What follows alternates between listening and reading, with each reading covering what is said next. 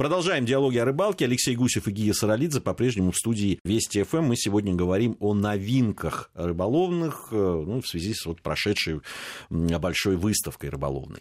О катушках есть еще что сказать? О катушках много можно говорить, потому что это, есть несколько основных деталей, составных частей рыболовной снасти, без которой не обойтись. Если мы говорим про спиннинговую лову, то, безусловно, это удилище, это катушка. И без них не состоялось. Снасть не состоялась. Перешли сейчас на те самые мультипликаторные катушки, которые не мясорубки, так называемые. Их прообраз мы в нескольких прошлых передачах видели в каталоге 1910 года. Они появились еще тогда. У нас была облегченная модель типа Невская или типа Балтика, и Киевская была тоже. Невская там, это там просто... выпускали. Да. Невская это же... собственно говоря, это так... такая прямая катушка прямого действия. Мясорубка, она все-таки имеет несколько другую схему. И многим казалось, что это неудобно. Но в последнее время и удилища заточены под работу с этой катушкой, и с появлением... нелегких, скажем так, приманок. Допустим, тот же джиг. И прекрасно он работает. А забросить легкую приманку с помощью этой катушки довольно сложно. А если мы работаем действительно со сбалансированной снастью, то, в принципе, это вопрос привычки. Вопрос привычки. И поскольку она прямого действия, то, безусловно, там есть свои преимущества. То есть не стали бы люди так ее позиционировать. Но зачем менять удобную вещь на неудобную? Никакого смысла нет. Все-таки какие-то преимущества есть. Я не фанат подобного рода катушек, не могу ничего сказать ни за, ни против, но подозреваю, что не просто так все это по поводу происходит. Невской катушки, ведь в Грузии, например, где мы снимали свои программы, там... сейчас не знаю, последнее время не видел, там лет 5 или 6 назад, когда обращал внимание на то, какие снасти, не хотят переходить на мясорубки. Послушай, и не только, а в Баку. А этой весной в Махачкале, пожалуйста, пожалуйста. Доверяют до больше старой, проверенной. До сих пор эти катушки живут. Надо сказать, что вообще морская ловля в этих прибрежных городах, она предполагает использование довольно толстой лески. И тут сразу возникает громадная проблема, конечно, с катушками, потому что катушка, на которой можно намотать леску 0,5, это уже не катушка, а лебедка. И она стоит как чугунный мост, в общем, со всеми вытекающими отсюда последствиями. Ровно поэтому она не приживается, не популярна. И опять же, она должна быть морской, а это значит еще умножить стоимость этой катушки на какой-то коэффициент. Так еще за ней уход и какой. Невскую катушку разобрать — это один винтик. Да.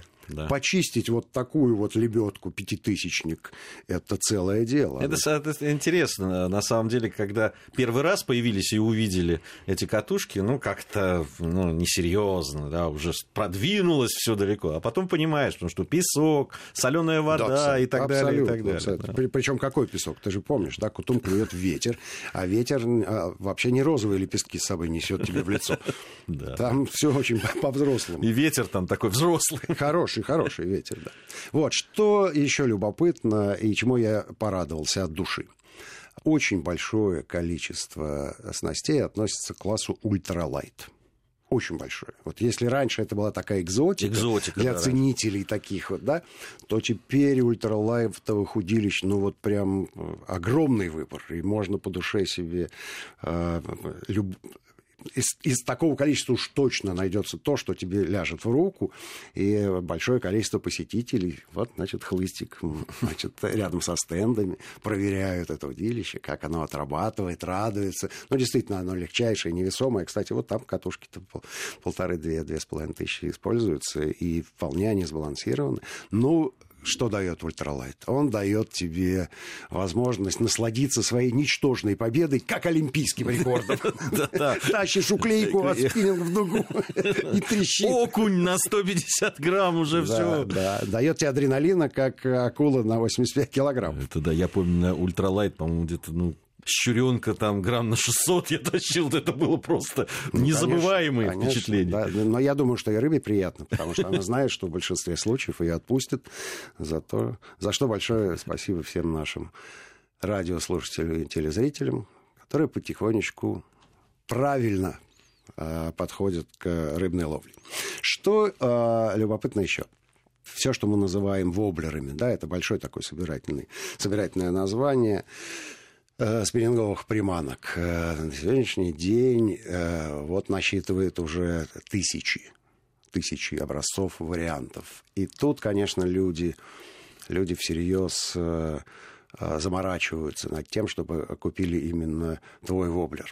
Проблема, самая главная воблера, в том, что он очень дорогой. Ну, очень дорогой. И я поясню, почему.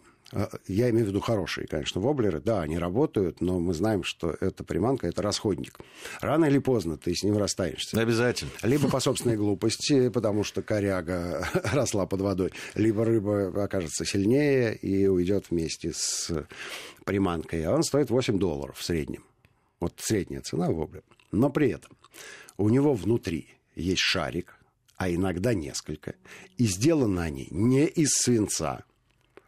А еще эти шарики фиксируются в нужном положении при помощи магнита. И все это в таком небольшом воблере уживается. А штука тут вот в чем. Значит, во время заброса шарик уходит в хвостовую часть и, естественно, повышает дальность полета приманки. А дальше... он как эксцентрик работает, он придает дополнительную игру воблеру под водой, чтобы уж спровоцировать даже самую вялую рыбу на поклевку. И это у него получается, проще всего, наверное, обратиться за некой статистикой к людям, которые профессионально воблеры тестируют. Как вы понимаете, у нас в телевизионной программе таких людей не один и не два. И, как правило, они приезжают с большим арсеналом всяких приманок, потому что не всегда мы точно знаем, что происходит на водоеме. Мы знаем, какая рыба там есть, и знаем примерные глубины. А вот ее пристрастие и предпочтение в данный конкретный период времени, не знает никто, поэтому лучше некий диапазон приманок с собой иметь. И вот легко можно посмотреть, какая приманка работает, какая не работает. Как правило, все-таки получается следующая вещь. Есть какая-то одна зачетная приманка, которая работает при любых обстоятельствах. А дальше из тестируемых все-таки появляются какие-то новые лидеры. То есть господин назначил меня любимой женой. Все, Гюльчатай ушла, Зухра сюда. Вот эта вот самая такая уловистая приманка, она потихонечку меняется. Этого не происходит с вертящимися блеснами, как мы знаем, да, Супервайбрекс, Блюфокс, все, 3-й номер, и никаких проблем, вопрос в цвете. А вот в воблерах, и расцветка имеет значение, и глубина, естественно, погружения. Вот уж такая очень серьезная характеристика воблера. И, к счастью, они сейчас довольно точно пишут на упаковке на рабочую глубину, да, рабочий диапазон для этой приманки, чего раньше, в общем, не было. Но я так понимаю, что все-таки китайский ширпотреб за счет того, что он стоит не $8, а $1, распространился по стране и до какой-то степени испортил репутацию, скажем так, серьезных фирм и компаний, которые разрабатывают эти воблеры. Сейчас ситуация выправляется, и лучше иметь один хороший воблер, чем десяток подделок. Единственное, жалко его потерять. Очень жалко, но, видишь, он маленький такое произведение технического искусства, сделанное по всем законам.